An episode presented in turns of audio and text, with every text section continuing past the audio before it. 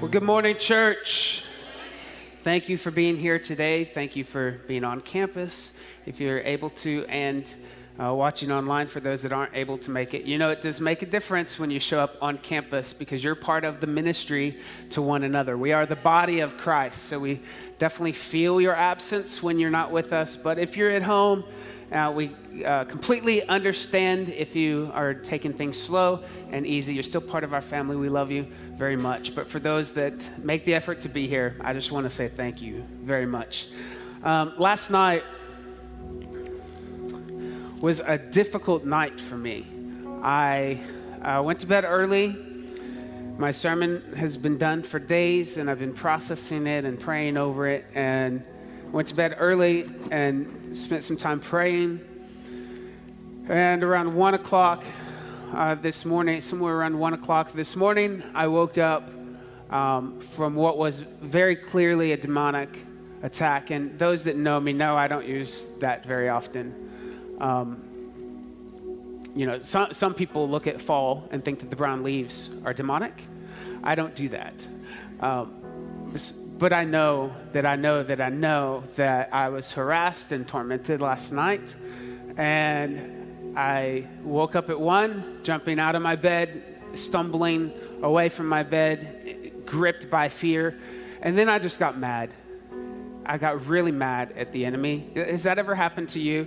Like, he catches you off guard. I was asleep. He got me. But then when I realized what was at work, I just got mad. And I went into my living room, and I started to pray. I reminded myself for a moment of my mother, because I was pretty loud. I was screaming at the enemy. My neighbors, if they were awake, would have thought I was crazy because I opened the front door and kicked the devil out of my home. I took care. I cleaned house. Okay, I cleaned house. Thank God I didn't wake anyone up. But I found out from other family members, a few of them, they had some pretty bizarre and unhealthy dreams. And I just want you to know either the enemy is very, very mad about what I'm going to preach about today. But I came prepared today at a new level. I was up for several hours last night because I was mad. You ever get, I don't know, if you just get so mad at the devil, like, I won't say that he robbed me of peace because I was planning my attack. And it was like, you know, I was happy. But I kept going over my sermon because I thought there's something in here that you know, it's his hot button. It's a trigger for him, and I need to see what that is. And so I just want to thank the devil that because of him, I went back through my sermon, and I've added more gunfire because I know where his hot button is. So anyway, point number one, the devil is dumb. I'm in a series called, funny side note. I'm pretty amped up this morning, so I have even in my notes in different places, Trey, be kind, because I don't want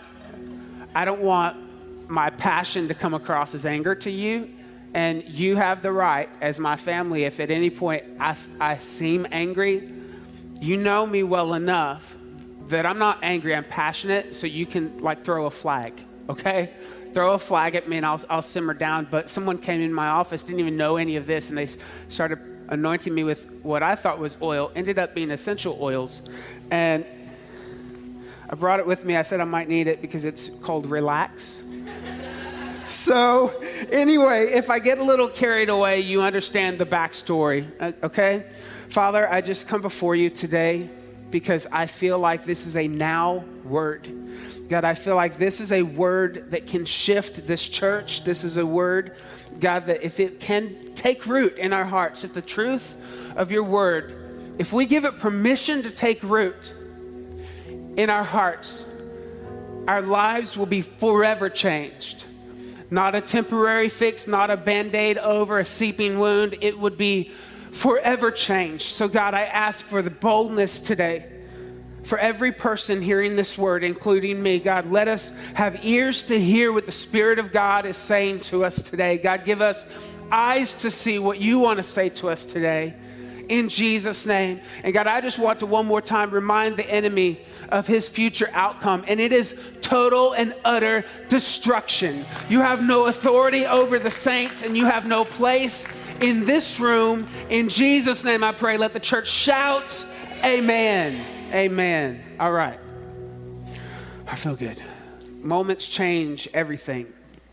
Moments change everything. We are in a series called Timehop, and I spent the last two Sundays talking about Israel and the day, May 14th, 1948, that Israel became a nation, and I hope that I made a good, solid case for those that were watching and a part of our congregation that we need to hold Israel in high esteem. We need to bless Israel because those who bless Israel will be blessed. But May 14th, 1948 was a day that things shifted, that the prophetic clock began the countdown. And so it was a huge, huge day. In fact, if you're joining us on Wednesday nights, I'm talking about end-time Bible prophecy and breaking that down for the people in the room. We had a great time this past Wednesday. You're welcome to come 6:30 to 7:30 on Wednesday nights. But I want to talk to you today about another moment in history that changed forever. Changed forever. And that is when America became a nation. When America became a nation, things shifted. Things changed. When our founders decided to build a nation on the principles and the precepts of God, things changed. Now, I just have to give a disclaimer that I'm an American, and I am proud to be an American. I love America. She is great. She's great in territory. She is great in resources, in strength, in beauty, in achievements. America has shared her wealth, her scientific discoveries, her medical breakthroughs, and love for God with the world. I love America also for what she's given to me. She has given to me the freedom of religion, the freedom that I could dare stand here on this platform and share a message of hope and the gospel message of Jesus without fear of the government locking me up, to be able to assemble a crowd of people, to lift up the name of Jesus in front of everyone's sight. We're not having to go underground, thank you, Jesus, like they do in most parts of China, most parts of Russia. America has given me the freedom of speech, to say great things and to say stupid things. It doesn't matter, it's my freedom. And I'm grateful for that. And Lord knows I have said my share of foolish things. And those who have been at church for a while can testify to that fact, but I'm grateful. I'm grateful with all of her faults and flaws because, America has them. I still love her today. One man asked another, isn't it true that both the Soviet and American Constitution guarantee freedom of speech? Yes, the other man said, but the American Constitution also guarantees freedom after speech. That's a big difference. A groom was terribly nervous on the eve of his wedding. What is wrong? The pastor said, have you lost your ring? No, the groom answered, I've lost my enthusiasm. That's funny. Many Christians have lost their enthusiasm for America. This isn't a political message today. But I do want to take a moment to remind us all of the power of gratitude with what's in our hand. To understand that just because America has some things not so great, right? We can all admit, it doesn't matter who you vote for, or if you vote at all, we can all agree that there are some pretty not good things about America at the moment. And depending on who you are, you think different things are not so good. But the reality is we can still stand here today, even in the middle of the flaws and the faults, and still love our country. I mean, who among us here has ever eaten a bad burger and declared from that moment forward you would never eat hamburgers again? None of us. We don't do that all or nothing mentality with anything else in the world. We understand that was a bad burger joint. We do that with churches too, by the way. We encounter a bad church, we get hurt by a church, and we run away and say that all churches are bad. And I just need to let us all know, all churches are not bad. But there's not a single church that's always good. Think about that one for a moment. You know why church is so broken? Because you and I are a part of it. Anytime you have a system built with breathing, living humans, guess what comes to the table? When they come to eat, so do their attitudes, their agendas, their flaws, their faults. So America, I just have to say, I want to say to God that I am grateful to be in the United States of America, because I receive blessing because she is blessed. That was a moment in time that changed history. But today I want to talk to us for a few minutes about what is going to determine the destiny of this nation, the future. We can possibly disagree on the past. You could think one thing, I think another. But hopefully everyone listening to this sermon today would agree on this. We want the future of America to be better than it is today. No matter where you stand on any level of any ideology, we want tomorrow to be better than today. So what is going to determine the destiny of this great nation? I want to take you to the book of Joshua. Joshua chapter 5, verse 13 through 15. Now when Joshua was near Jericho, he looked up and saw a man standing in front of him, and with the drawn sword in his hand, Joshua went up to him and asked, "Are you for us or for our enemies?" "Neither," he replied, "but as commander of the army of the Lord, I have now come." Then Joshua fell face down to the ground in reverence and asked him, "What message does my Lord have for his servant?" The commander of the Lord's army replied, "Take off your sandals, for the place where you are standing is holy." And Joshua did so. So here we see Joshua in a battle. And he sees a very strong, tall, buff guy, and he's got a sword drawn, and Joshua asks, "Wait, whose side are you on? Are you on my side or their side?" And the angel has the audacity to say neither. Can you imagine? I mean, think of the political tension today. And every political party thinks the Lord is on their side, but you know what the Lord is saying? Neither. Jesus isn't Republican. He's not Democrat. He's not Libertarian.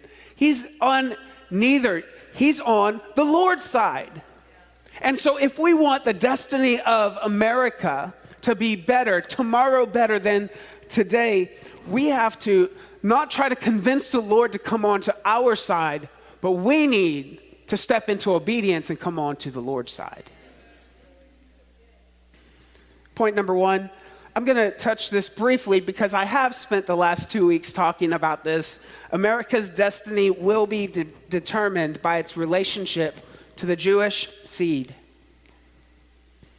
I've talked about this the last 2 weeks. I stand firm on that. It's very clear in the Bible. There's no way around it. The future of America will be determined by its relationship to the Jewish seed.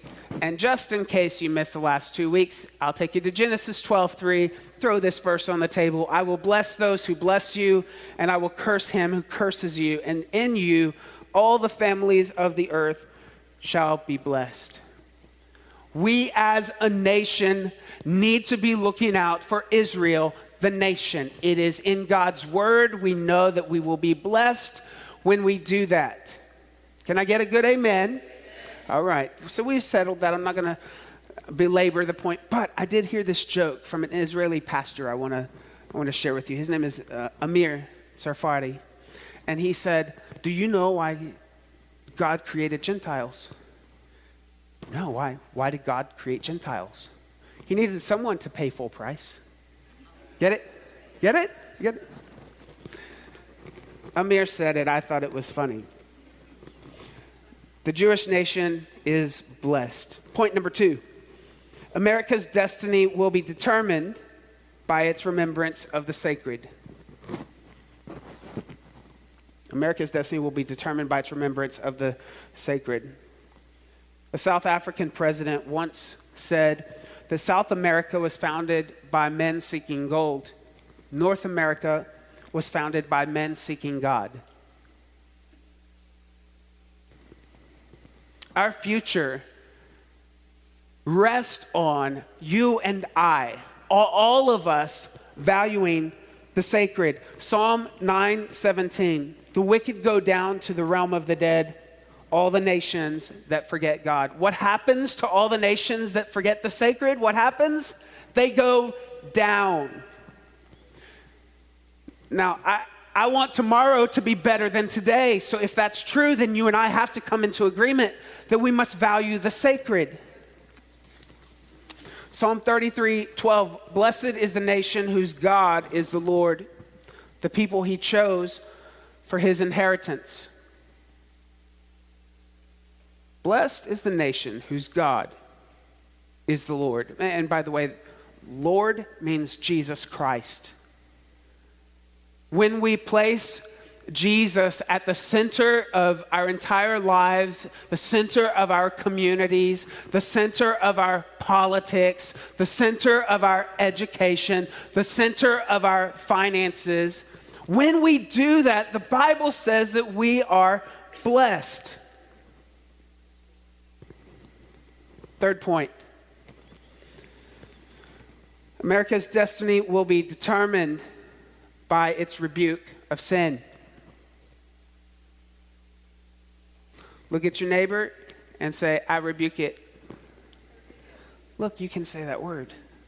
I rebuke it. America will be determined by its rebuke of sin. Abraham Lincoln said this. He said, the smiles of heaven can never be expected on a nation that disregards the eternal rules of order and right, which heaven itself has ordained. Proverbs 14, verse 34 says, righteousness exalts a nation, but sin, say, but sin. But sin condemns any people. So a nation that exalts sin will itself be condemned. I know this is offensive on many levels, but blame him. I'm just reading to you God's word. America today is riddled with perversion and sin. It's not only accepted, it is celebrated. Abortion slaughters countless babies every year. The biblical family ethic is not only being challenged, but being called evil. I am not preaching today a works-based salvation. I'm only saying that sin is as sin does. The Bible is clear that by showing my actions, by showing you the fruit on my tree, I am showing you the root of my tree. By showing you my actions and the things that I stand for and the things that I fight for, I am showing you, I am revealing to you my heart. Sin will always bring down a nation. I've been spending an enormous amount of time in Revelation and Daniel and Zechariah and Isaiah and a lot of different books that speak to the end time, and I'm loving it, and it's beautiful. But there's this part in Revelation that I want to share with you, and it's not in my notes, so I don't have it for the screen. But if you have your Bible, please turn with me to Revelation chapter 3. In Revelation 2 and 3, it's talking about 7 churches. And there are different opinions on who the churches are and how all of that flows and works out. These were 7 churches in Asia Minor at the time, current day Turkey. And we can look at the history of the church, and we can also identify periods where, for example, the Dark Ages, almost 1,000 years, looked an awful lot like the Church of Thyatira. And now today, from approximately 1950 to today, the church looks an awful lot like the last 2 churches listed in Revelation 3. And I want to read that to you because they're competing churches. One is the church in Philadelphia. It's the faithful church. It says, "These things says he who is holy, he who is true." That's talking about Jesus. "He who has the key of David, he who opens and no one shuts, and shuts and no one opens. Jesus says to the church in Philadelphia, the faithful church, he says, "I know your works." If Jesus is taking account of the works of our hand, then it's probably pretty important. And he says to them, "I know your works. See, I have set before you an open door, and no one can shut it, for you have a little strength." So the faithful church, the church of Philadelphia, has little strength, little influence. It's feeling weakened. And he says, "However, you've kept my word." Even in your moment of feeling like you have little strength, you've been faithful to God's word throughout this season. Jesus himself is saying he notices. He goes on to say, "I will keep you from the hour of trial, which shall come upon the whole earth to test those who dwell on the earth. Behold, I am coming quickly." Jesus notices, church, when we are faithful to his word. I'm not talking about faithful to attendance. I'm not talking about faithful to tithing. I'm not talking about faithful to serving. Should you do all of these things? Yes. But are you faithful to his word? Because this is the thing that transforms us into his image. There's no amount of hours you can do serving for a nonprofit or a church that will transform your heart. It's only the word of God. And Jesus says he's going to notice. In fact, he's going to likely divide the churches by who's paying attention to his word and who's not. The 7th church is the church of Laodicea in chapter 3. In Laodicea, this church, man, they don't know what they're doing. They want to serve God, but they really, really love themselves. And we see this a lot in the postmodern Christianity of today. A large segment of the church, and I pray to God that we be found faithful at the end of days, but a large population of self-proclaimed Christians, followers of Jesus, they say, have moved not from the gospel of Jesus Christ, but the gospel of self. You see, the postmodern progressive Christianity, some churches now even label themselves as progressive, a progressive church. And they will tell you that Jesus isn't the only way, that all of these roads lead to heaven. And you come as you are mentality, which I embrace a come as you are, but I embrace a you won't leave the same as you came mentality. Progressive Christianity says, just show up. We're not about having the Lord deal with you. We're not about you wrestling with Jesus on anything.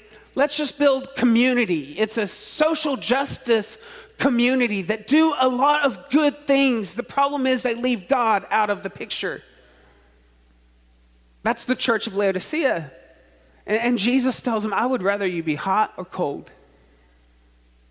Why? Because a cold water is refreshing to the weary soul. Hot water is medicinal. But lukewarm, Jesus says he'll spit it out of his mouth. Now, I can't say to you that that's a justification that you could lose your salvation. That's not what this sermon is about. But what I can tell you and absolutely say without a shadow of a doubt is being spit out of the Lord's mouth is certainly an indicator of intimacy with him.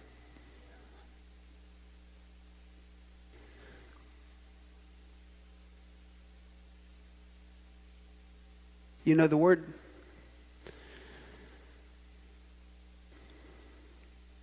If you sense the weightiness of my soul right now, it's because I've been wrestling with God on a number of things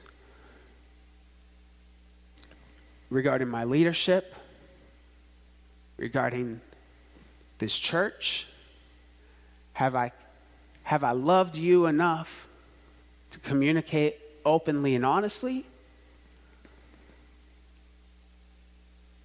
And I just, in as loving way as I possibly can today, I need to tell you that the word sin seems to have disappeared today.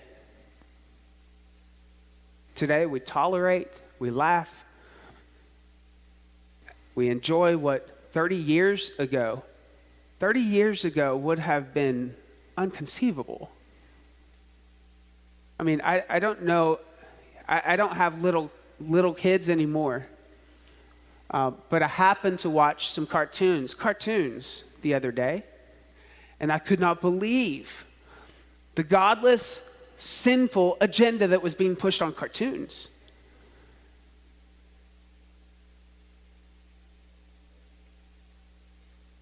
I think what got me thinking, a couple weeks ago, I heard someone say, and I don't recall who it was, I just remember the phrase stuck me. It said, America will fall or come through this crisis based on the strength of the pulpit, not politician. And I thought,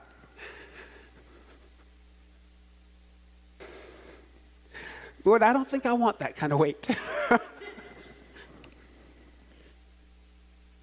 And I tell you the end of the story. The Lord has proved me to be faithful. He assured me that I have been faithful, but I see the current state of pulpits across America and across the world, and I'm terrified for the gospel's sake, because I see a generation that arose and knew nothing of the Lord. It happened in Joshua's time. A whole generation arose and knew nothing of the goodness of the Lord. And I'm rolling my sleeves up, church, and I'm kind of like getting my head on again and saying, that's not going to happen on my watch. Like, I'm not going to let your grandkids and your great-grandkids grow up and not know about the goodness and the faithfulness and the power of the Lord. We call sin everything but what it truly is. What God calls drunkenness, we call letting loose. What God calls perversion, we call a lifestyle. What God calls immorality, we call the new morality. What God calls pornography, we call entertainment. What God calls murder, we call abortion and a choice. What God calls a love of truth, the world now calls hate. And I'm not militant about this, but I'm more resolved and sure than ever before that if I don't stand for the word of God in all that I say and all that I do, then my life will be worth nothing to you.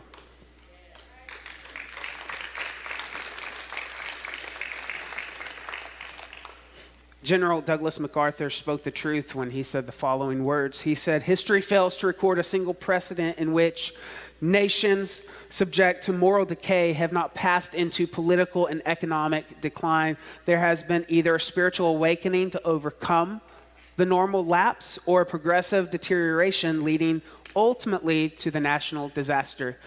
Basically, what he's saying is all of the political crisis that we see in our world, all of the economic crisis that we see in our world today, you know where it all started? When we accepted immorality as moral actions in our life. We thought it was no big deal. We thought, you know, the kids wouldn't see, they would think nothing of it, or this one time, and we continue to deteriorate. And ultimately, our morality, which is designed by God himself and his word, when we ignored that, we know from Matthew 6:33 that it impacts every other area of our life. So much so that today there is not a pure political party. There is not a pure economic structure. There is not a pure media source. Are you with me, church? I'm not blaming the left or right. I'm trying to shoot the whole bird today. I'm just saying that without Jesus, we are all doomed.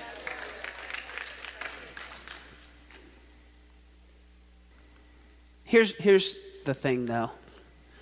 We have to be careful, because you know what we're really good at, church? We are really good at pointing the finger. We are so good at identifying the faults in everyone else rather than looking inside. I'm careful, very careful, no matter who's in the office of president. I'm very careful to not bash them. I'm very careful. I've told my kids, this was before they were homeschooled, I told my kids, their teachers are adults. I trust them. I want to hear what you have to say, but you're going to have to make a good case, because I'm going to support your teacher. I've taught my kids to respect authority since they were babies. And you know what? I told my kids, I don't actually fight for my kids. I never did in school. I taught them that in this life, you will have unfair people that do awful things to you, and you're going to have to learn to work with them. I remember Micah was getting bullied, and I told him to hit the kid. And this was before the exchange. And he did, but Micah is so tender, he came home and he cried because he punched the kid. And Micah got suspended. And the other kid did too.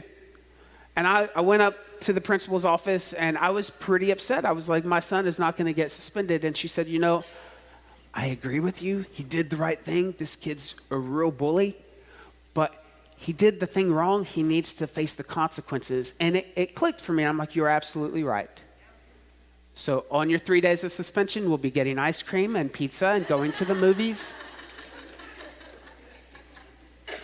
But you know, my kids learned early on that in the workplace, you're going to have people that talk about you. You're going to have people get promoted when you really deserved it. There's a lot of, and I'm not, by the way, I'm not talking about racial injustice that needs to be dealt with. I'm not talking about gender injustice, you know, women not being paid. There are things of the law that need to be established and made right. I'm not talking about that. I'm talking about personality conflicts.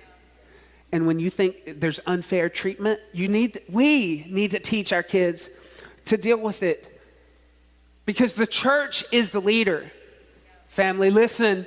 The church is the leader of society. I know it's really nice for us to just think Jesus is coming back and we're huddled over in a corner and we're just going to do our little Christian casserole thing, and we're in the world, not of it, and let's be isolated. But God didn't call us to isolate from the community. He called us to transform it. And to transform the community, we actually have to know what we're doing. We have to grow up. We have to be mature in the faith, not just mature in the word of God, but mature in delivering the word of God to people so it doesn't wound their spirits in the process of us trying to speak truth. You want to know really what the problem with the world is? The church. The church. 2 Chronicles 7:14 tells us that. And we quote this all the time, and we miss it. It says, if my people who are called by my name will humble themselves and pray and seek my face and turn from their wicked ways, then I will hear from heaven and forgive their sin and heal their land. Our land isn't healed, not because sinners are acting like sinners. Don't blame the world for acting like the world. 2 Chronicles chapter 7 says, if my people, that's you and me, If his people would humble themselves and pray and turn from our wicked ways, that goes to prove that his people can be wicked. Can I get a good amen? If the church would get right, the world would fall in line.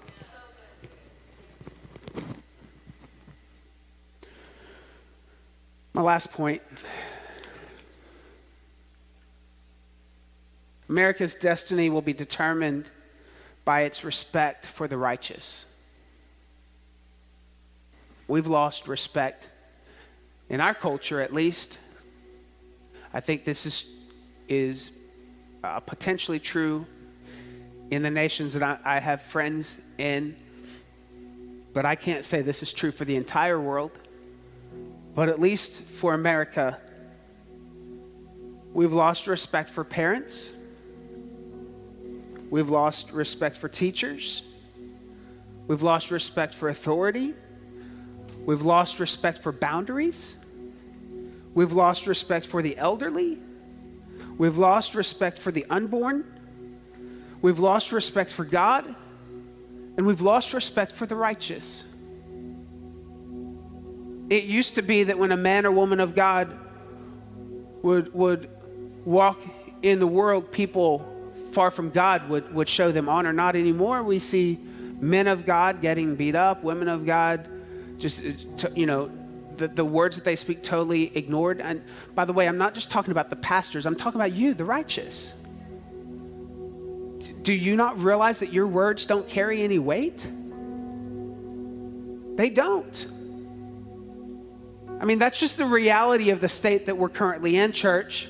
And I know it sounds an awful lot like the Church of Philadelphia, little strength. But I'm here to tell you, your words don't carry weight, because as a society, we have lost all respect for anything that tries to bring admonition, correction, or even encouragement if it's not aligned with our ideologies and presuppositions.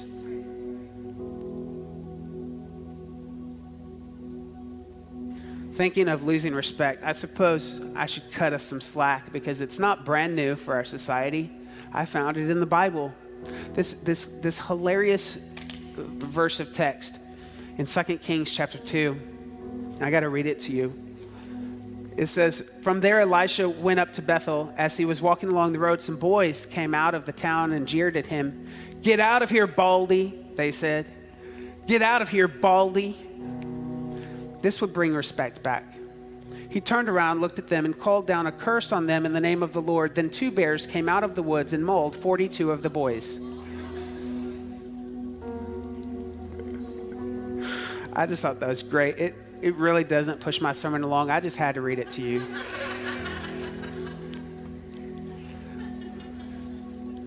But I'll tell you honestly, all the ugly you see online doesn't happen face to face, because people are too afraid of the instant feedback. We got some really strong warriors on social media, but then when it's face to face, and that's why I don't even take it into account social media. That's not reality, honestly. It's not the real person. I actually find that I don't like the social media person. When I'm face to face, I just madly love everyone, but then they don't act themselves on social media. It's really bizarre, because they're like everyone that I know, and they're Facebook friends of mine in person. They're so kind and so generous and so thoughtful and so nice. And then they're on social media, and I'm like, wait, I think someone has hacked their account. But I'm just learning that there is a loss of respect for boundaries, because we don't understand that what we say online impacts a human's heart.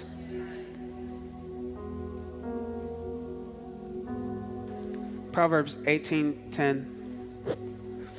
"The name of the Lord is a strong tower. The righteous run into it and are safe." Listen, we need to respect the righteous. And when I say the righteous, I'm talking about you. You need to get some respect for you, the righteous. You know why? There's historical proof that if there had been 10 righteous people in Sodom, God would have spared it. The righteous matter.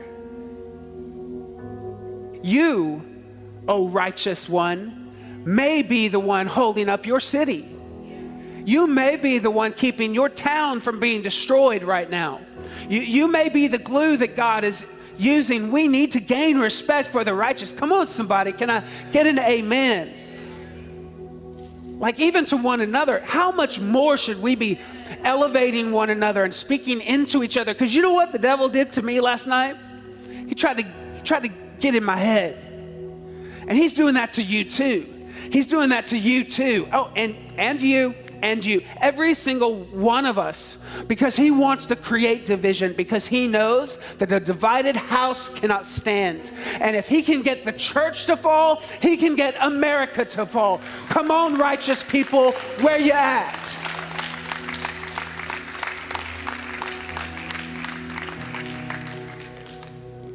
I love you guys so much. And I just want to encourage you, because I believe in the coming week, 7 to 8 days, there's going to be tremendous warfare, spiritual warfare. And I need you to be prepared.